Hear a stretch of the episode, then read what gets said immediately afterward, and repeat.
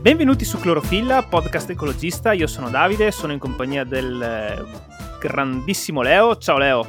Addirittura grandissimo, ma Sì. grandissimo Davide, grazie, grazie, grazie. Grandissimo perché- tutti su Clorofilla. Grandissimo perché adesso siamo ufficialmente tutti e due 100% team Pordenone. Oh, siamo no, tutti e due in sì, provincia sì, di che mi son- Pordenone. che sono trasferito sul- nel Pordenonese, quindi di, di recentissimo. Quindi Clorofilla è diventato praticamente un podcast eh, made in Friuli, Venezia Giulia.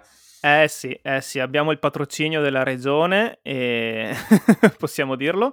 Quasi. Ma soprattutto invece abbiamo fatto un gemellaggio con un'altra regione che è sempre, sempre un'altra regione verde, perché abbiamo con noi eh, Davide Cazzaniga di Selva Urbana. Ciao Davide, Ciao, ciao Davide, ciao Leo, grazie di avermi Ciao invitato. Davide, benvenuto. grazie a te. Beh, insomma, dai, eh, lasciamo a te l'introduzione. Cos'è Selva Urbana? Di cosa vi occupate? Come dicevi, siete in gemellaggio con un'altra regione verde, per certi versi possiamo, possiamo definirci così, dall'altro canto dobbiamo necessariamente, eh, come dire, trasformare questa regione eh, in un verde ancora più acceso, vista la- l'altissimo tasso di urbanizzazione e di cementificazione che c'è soprattutto nella, nella parte diciamo centrale, quindi sulla, sulla fascia milanese e dell'Interland. No, ma forse Davide si riferiva alla bandiera della Lombardia che, che è verde. No, scherzo, naturalmente. Voi ce la state mettendo tutta anche per renderla, per renderla non solo limitata alla bandiera. Esatto. Di nome di fatto. Ehm, comunque Selva Urbana è un'associazione no profit ehm, nata nel 2016 eh, con l'obiettivo di fare riforestazione urbana. Siamo stati primi, eh, la prima associazione nel nord Italia a svolgere attività di riforestazione urbana, quindi fondamentalmente a occuparci di eh, piantare alberi all'interno della città, in spazi urbani eh, o periurbani, quindi limitrofi alla città, creando dei piccoli boschi eh, dai 50 ai 200-500 alberi.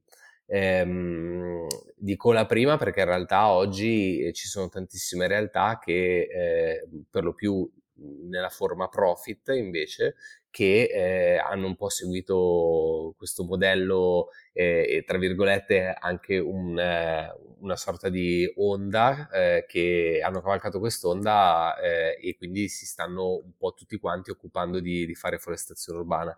Ma a, a parte appunto eh, questa, questa considerazione, ehm, Selva Urbana, oltre ad essere un'associazione, è in realtà un, un bacino di, di amicizia e, e di, e di collaborazioni. Quindi oggi siamo oltre 116 soci e 116 amici che eh, oltre a vedersi nella quotidianità eh, collaborano anche per eh, rendere ancora più verde non solo la bandiera ma anche la- il, territorio, il territorio lombardo. Wow, il nostro primo progetto a quanto- quanti anni fa risale? Allora, il nostro primo progetto risale al 2013, non eravamo, non eravamo ancora un'associazione perché ci siamo fondati, siamo, siamo composti eh, giuridicamente nel 2016, però nel 2013 abbiamo scelto, eh, eravamo in quattro, eh, di, di realizzare tramite una raccolta fondi nel mondo dello sport eh, una, una piccola foresta in realtà eh, abbiamo piantato i primi nostri quattro alberi in collaborazione con eh, un progetto di, di Lifegate che a suo tempo ehm, andava a creare dei corridoi verdi su- sul naviglio milanese.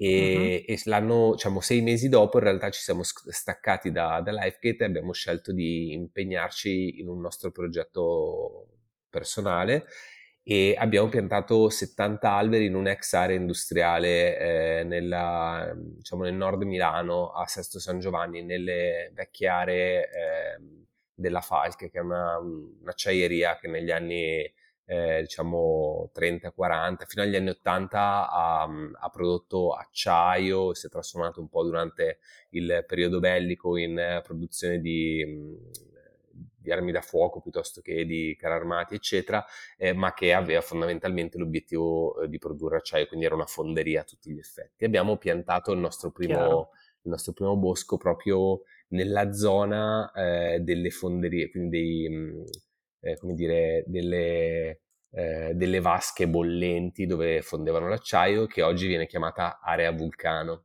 Cioè, ti facevo questa domanda anche per, per um, cioè, la, la, curiosità era, eh, questi alberi una volta che li avete piantati, eh, adesso appunto siete riusciti a, a, vedere l'effetto che fa vedere un albero dopo appunto 6-7 anni, che quindi diventa esponenzialmente più grande e quindi insomma... Volevo arrivare alla stessa, do- alla stessa domanda di Davide, eh. non solo l'albero ma l'effetto selva e come si comporta questa creatura che avete lasciato quindi non fatta solo da alberi, ma l'insieme degli alberi. Eh, potete seguirne, avete potuto seguire l'evoluzione in, que- in questi anni che vi separano dalla, dall'inizio delle vostre attività? Sì, noi ogni sei mesi circa cambio stagione, quindi autunno, quando svolgiamo le attività di piantumazione partecipate con, con le persone e nel periodo successivo, quindi aprile-maggio, quindi quando la pianta ricomincia il periodo vegetativo, quindi mhmm, produce le foglie, cresce, via dicendo, diciamo rinvigorisce,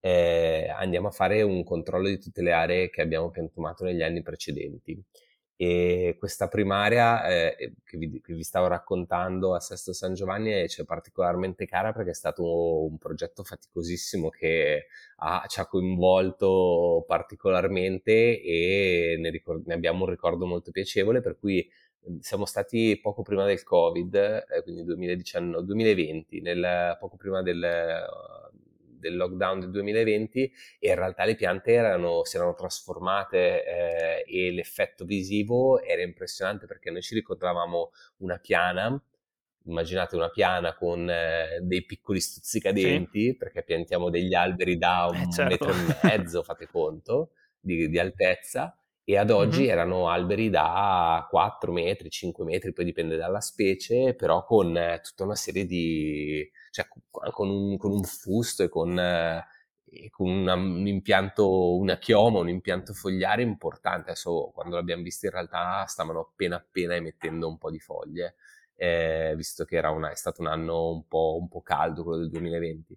E, e, è fantastico perché in realtà vedi come se vedessi un, un, un, uno spazio crescere, trasformarsi e non lo riconosci più. Questo sotto il punto di vista ambientale. Sotto il punto di vista sociale, quell'area in realtà dopo che l'abbiamo piantata è stata, eh, si è trasformata molto, nel senso che al posto di essere un'area eh, degradata e ehm, ricca di momenti poco piacevoli eh, a livello, a livello sociale, quindi situazioni magari di degrado periferico, come possono trovarsi un po' ovunque, si è trasformata in un'area in realtà eh, partecipata e eh, percepita da parte della popolazione residente come il proprio giardino quindi molto più curata, senza spazzatura, senza tutta una serie di problemi che si, diciamo, si legavano prima che fosse, fosse, riforestata il progetto. E tutto questo a partire da soli 75 alberi, giusto? Che sono rimasti tali in termini di numero, ma hanno dato il via, mi verrebbe da dire, un feedback positivo a tutta una serie di vegetazione aggiuntiva. Più che vegetazione aggiuntiva, perché in realtà comunque il comune si occupa di tagliare l'erba e quindi diciamo non ci sono tante alternative alle piante che vogliono crescere nella parte bassa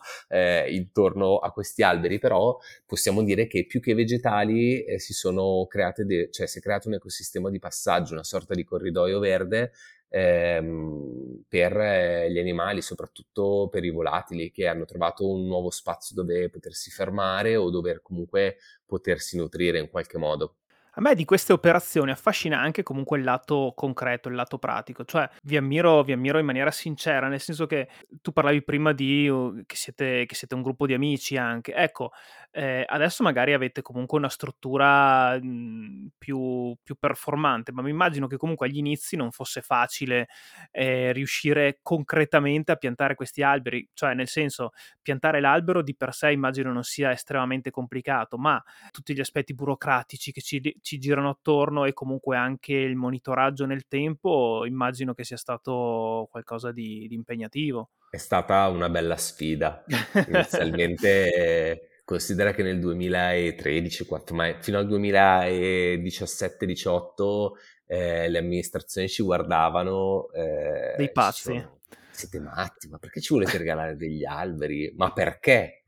Ma ci guadagnate qualcosa? C'erano tutte delle dietrologie così certo. un po' da, da bel paese, no? mettiamola mm-hmm. in questo modo, che in realtà poi nel corso del tempo sì ci siamo strutturati per quanto possibile, perché comunque siamo tutti volontari e ad oggi eh, l'approccio in realtà della pubblica amministrazione e della, dei media in realtà è molto diversa rispetto a questa tematica e in automatico anche poi tutto quello che è la popolazione e quindi i membri della, della, pubblica amministrazione hanno cambiato approccio, un po' sono cambiati, un po' eh, si sono svecchiati, tra virgolette, e dall'altra parte hanno, hanno, capito che in realtà poteva essere a loro favore. Ogni progetto che realizzate è un progetto a sé stante oppure avete comunque ormai una struttura che riuscite ad adattare alle varie situazioni? Costruiamo ad hoc dei progetti, però diciamo che ci sono due filoni.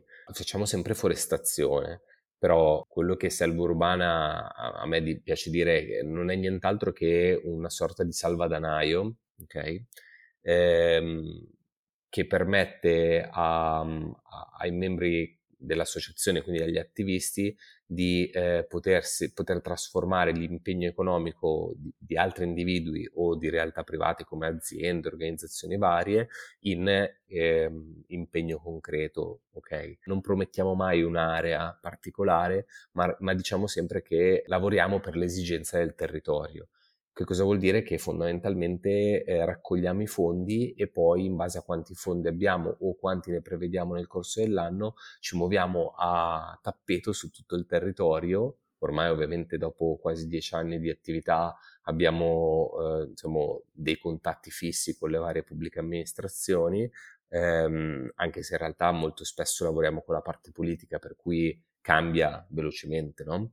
Eh, e però ci, ci, relazioniamo e capiamo una volta che poi abbiamo un'idea di quali potrebbero essere le amministrazioni interessate quell'anno che hanno disponibilità di terreno, allora a quel punto certo. si procede sulla parte, sulla parte pratica e si, eh, e si, comunica ai donatori eh, quali saranno le aree dove, dove andremo a piantare. Cose diverse invece quando c'è un donatore che ci chiede un progetto molto più ampio quindi con delle dinamiche magari anche sociali, con delle attività educative e via dicendo, allora in quel caso costruiamo ad hoc un progetto e chiediamo sempre eh, qual è diciamo, la, il focus territoriale dove vogliono andare a intervenire e cerchiamo di soddisfarlo. Ovviamente, come dicevo prima, siamo tutti volontari, quindi eh, è, è, un po' più difficile rispetto a quello che, che potrebbe essere un lavoro full time. Quindi all'interno del, del, vostro gruppo ci sono anche figure cioè, altamente specializzate, cioè nel senso anche mh, tu parlavi appunto di realizzare progetti custom, personalizzati, quindi anche capire quali tipi di alberi piantumare, come, come gestire questa cosa, insomma. Sì, sì, assolutamente. Sono... Um, per fortuna, diciamo, abbiamo incontrato tutta una serie di persone che um, hanno particolari competenze, eh, ognuno in, eh, in, de- in delle sezioni, diciamo, in delle materie, eh, e poi abbiamo un po' costruito ad hoc quelle che sono le attività e ci siamo specializzati tramite dei corsi e via dicendo, però ti faccio un esempio, abbiamo tutta una sezione di eh, relazioni con le pubbliche amministrazioni e di eh, ricercare che si occupa esclusivamente di quello e che ha una competenza sia in ambito tecnico che in ambito relazionale ehm, e che ovviamente ha tutta una serie di entra proprio in quello che è la dinamica, la dinamica politica, quindi segue i quotidiani piuttosto che eh, le scelte politiche dei territori per capire anche come relazionarsi cosa, quali potrebbero essere le, le, le proposte migliori. E abbiamo una, un paio di persone che hanno competenze in ambito di progettazione paesaggistica, un agronomo, eh, abbiamo ehm, persone che fanno parte di, che fanno organizzazione, organizzazione all'interno di, di, aziende, quindi che eh, hanno, ehm, hanno, competenze in ambito risorse umane piuttosto che di organizzazione eventi o attività eh, team building e via dicendo, che si occupano di un'altra sezione, eccetera, eccetera. Ognuno, poi ci, ovviamente ci appoggiamo a quelle che sono le realtà eh, più importanti. Ti faccio un esempio, lavoriamo tantissimo con questa fondazione che si chiama Mission Bambini Ollus, che ha una competenza di altissimo livello in ambito educativo e con loro collaboriamo per la parte di educazione ambientale o di formazione scolastica nelle scuole elementari e medie. Quindi poi in realtà eh, è, è, bello anche creare network e riuscire a collaborare con, con, altri professionisti che in realtà portano qualcosa di nuovo. E collaborate anche con aziende che in qualche modo chiedono il vostro supporto per realizzare progetti, progetti poi magari da inserire all'interno di bilanci di sostenibilità o cose di questo tipo? Questo non te lo so dire perché mm, non, non entriamo nelle dinamiche interne all'azienda, nel senso che ci relazioniamo esclusivamente con eh, la parte di CSR, quindi di Corporate Social Responsibility o con la comunicazione o con le fondazioni delle aziende che ci chiedono di sviluppare dei progetti ad hoc che fanno questa attività. Dopodiché tutto quello che ne è. Sì, sì, chiaro, poi non sai dove finiscono, però no, no, comunque mi bastava sapere appunto se collaboravate anche con aziende a proposito di aziende, curate soprattutto zone industriali o comunque periferie della città che sono state denudate dalla, dalla, loro vegetazione in anni più o meno recenti e poi sono state un po' abbandonate a se stesse? Cioè c'è un, uh, un certo criterio con i quali selezionate determinate zone, le avvantaggiate rispetto ad altre? Anche consultando gli esperti di, di, cui disponete attraverso il vostro team? Allora, ehm, non facciamo delle distinzioni particolari rispetto a quelle che sono le aree, nel senso che ehm, mettiamo dei paletti rispetto al fatto che non piantiamo su filari alberati. Quindi eh, decidiamo di piantare solo e esclusivamente all'interno di aree eh, che possono diventare dei boschi in qualche modo. E, ehm, però ecco, eh, non piantiamo in aree private, quindi piantiamo solo su suolo pubblico, okay. eh, perché poi la, la, foresta in automatico diventa della cittadinanza ed è questo un po' l'obiettivo finale, perché comunque eh, noi diamo in qualche modo il là eh, attraverso un finanziamento a, a, a un'opera pubblica, eh, che in questo caso è una foresta, che poi verrà mantenuta eh, a, attraverso i soldi pubblici e quindi dei cittadini, per cui deve essere a usufrutto degli stessi. Progetti per il futuro? Eh, ce ne sono tantissimi. ah, appunto, sare- eh, in base a questi criteri che hai, che hai, definito sarebbe interessante. Dove vi volete muovere esattamente? Cioè, volete prendere la Lombardia, ok? eh, questo è il vostro progetto, ma in che direzioni vi state espandendo? Allora, guarda. Se ce lo puoi dire, sì, se non è top secret. No, no, no. guarda, proprio ieri facevamo una riunione, una delle, la riunione soci periodica mensile e eh, si parlava di tante cose, eh, ci stiamo rendendo conto che in realtà eh, ci sono tantissime, tantissimi bellissimi progetti eh, abbiamo una difficoltà incredibile nel, nel, riuscire a gestire e seguire tutto quanto perché ovviamente da che considerate che nel 2013-2014 facevamo una raccolta fondi tra settembre e ottobre, che durava circa due mesi, poi piantumavamo tra novembre e dicembre e poi era tutta comunicazione incentrata alla raccolta fondi dell'anno successivo. Poi facevamo delle raccolte fondi eh, spot tra eh, marzo e maggio.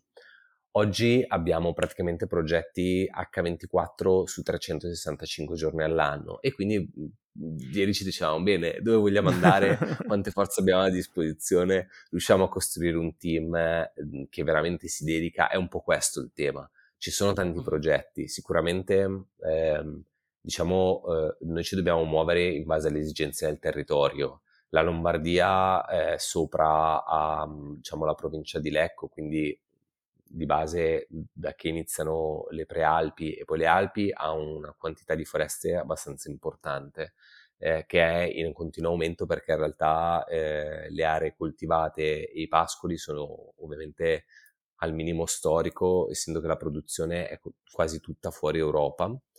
Ehm, eh, sì, que- questo anche in altre puntate ci ha portato a una sorta di paradosso che è quello che in realtà quest- tutta questa, rif- questa riforest- riforestazione, perché in realtà il territorio italiano è in positivo sì. in termini di crescita di foreste, e però e soprattutto in annate calde come quella del 2022 può creare dei, dei problemi, eh, perché questa riforestazione enorme e eh, per certi versi passami il termine, incontrollata, eh, fa sì che renda queste zone estremamente suscettibili a incendi. Sì, eh, diciamo che eh, dip- ci sono tanti fattori. Eh, adesso io ti parlo per quello che è l'esperienza, eh, diciamo, lombarda. Uh-huh. La Lombardia, in particolar modo, diciamo, la riforestazione in Lombardia è principalmente nelle zone urbane il famoso certo, progetto certo. Uh, della città metropolitana di Milano, non so se ne avete sentito parlare, insieme a un'altra serie di player, uh, sia statali che privati, di piantare 3 milioni di alberi uh, all'interno della città metropolitana entro il 2030, è fondamentalmente la realizzazione di boschi praticamente attraverso la depavimentazione di aree urbane però in questo caso in realtà eh, la creazione di incendi è molto complessa perché la pianura padana ha un quantità, soprattutto Milano, ha una quantità d'acqua di eh, faglia superficiale o comunque delle, delle de, scusate, non delle faglie, delle falde eh, presenti sotto alla, alla, città molto importante, quindi non ha assolutamente difficoltà idriche e eh, quindi in automatico ha um, diciamo, un potenziale di incendio molto basso. Ehm, cose diverse potrebbe essere in contesti molto più aridi come potrebbero essere per esempio le zone del Friuli, eh, però appunto mh, mm, immagino che eh, solleviate la questione perché è un problema delle vostre zone, giusto? Quest'estate sono stati gli incendi in Carso e di conseguenza alcune voci hanno appunto puntualizzato come il lato positivo riportato dalla riforestazione di queste zone un tempo dedicate ai pascoli, alla, alla pastorizia abbia all'interno un lato negativo conseguente che è quello che davanti all'insorgenza di incendi così frequente come, eh, come non è mai stato probabilmente nella storia dell'Italia, in conseguenza al, al, agli innalzamenti di temperatura, all'assenza estrema di precipitazioni, eh, fa sì che appunto la riforestazione possa non giovare completamente. Eh, naturalmente è necessario riforestare ed è necessario eh, andare verso quella direzione, però sarebbero da adottare tutta una serie di, di misure di contenimento e,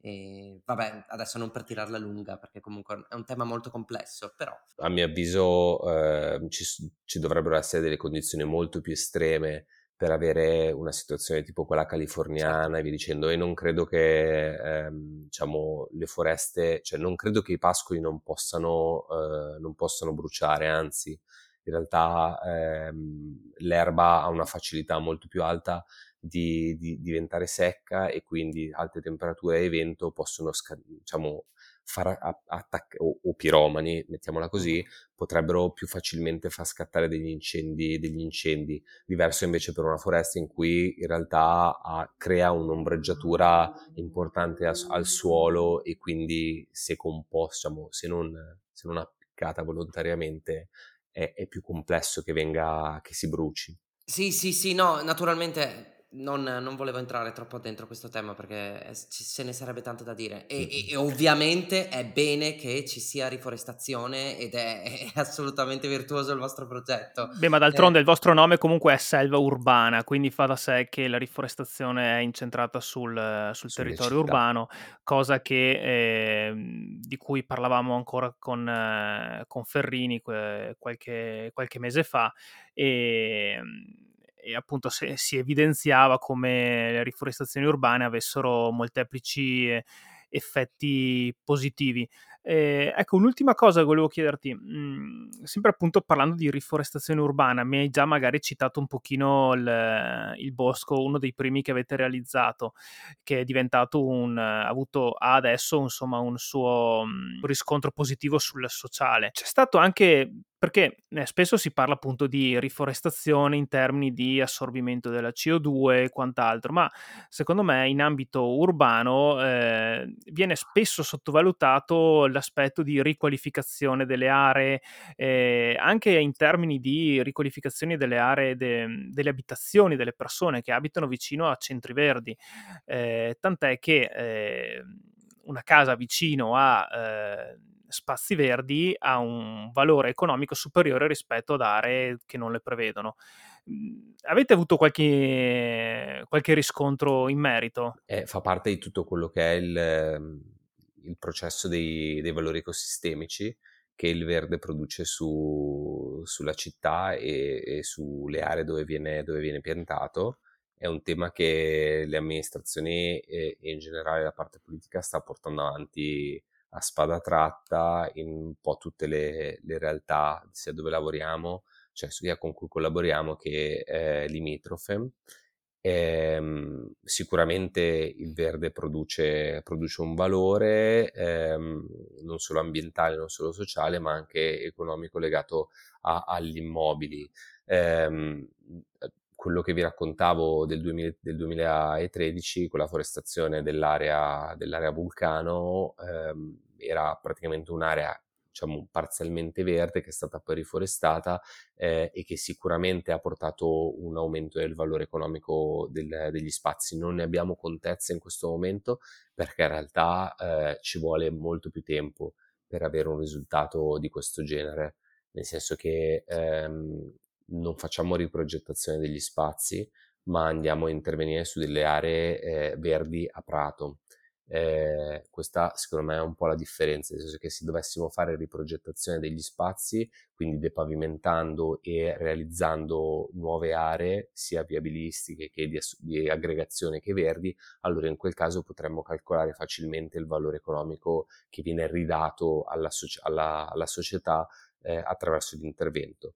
Mentre quando si riforesta, ehm, ora che quella, quell'area diventi una foresta a tutti gli effetti con degli alberi di, un certa, di una certa grandezza che quindi producono ehm, anche un, dire, un certo rispetto e un certo aumento di valore parte, nella parte immobiliare ci vuole, ci vuole qualche anno in più. Quindi secondo me avremo questo riscontro sicuramente in tante aree che abbiamo forestato, perché comunque sono tutte aree limitrofe a, a a zone urbane eh, fra qualche anno, insomma intorno a, a decina d'anni dopo la piantumazione.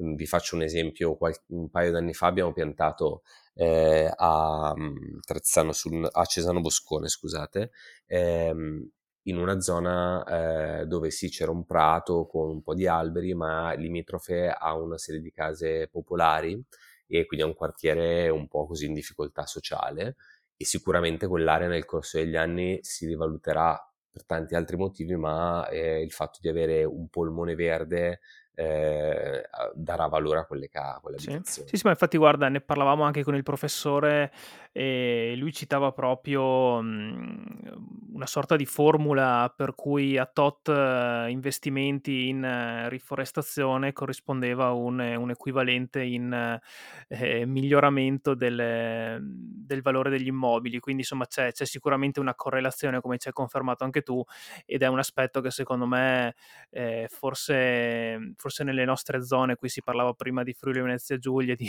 di Pordenone, di piccoli paesini, a volte volte non viene tenuto, in, la, insomma, non, non, ha la giusta considerazione, ecco, mettiamola così.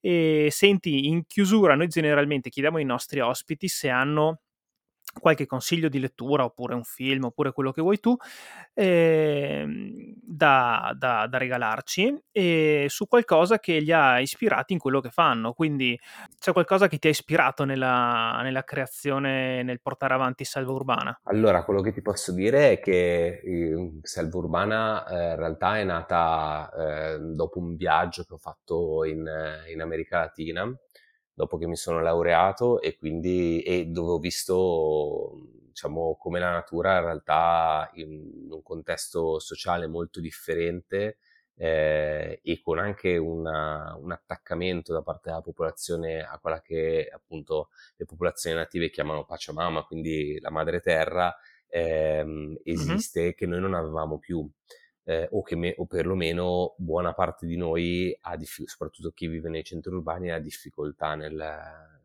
nell'accettare questo, questo, legame. Quindi sicuramente eh, la cosa che consiglio è viaggiare in dei posti che non sono, eh, come dire, super urbanizzati o anche se lo sono, che hanno delle culture un po' più arretrate rispetto a noi. Eh, perché a mio avviso conservano ancora quello che è l'essenza di quello che siamo, no?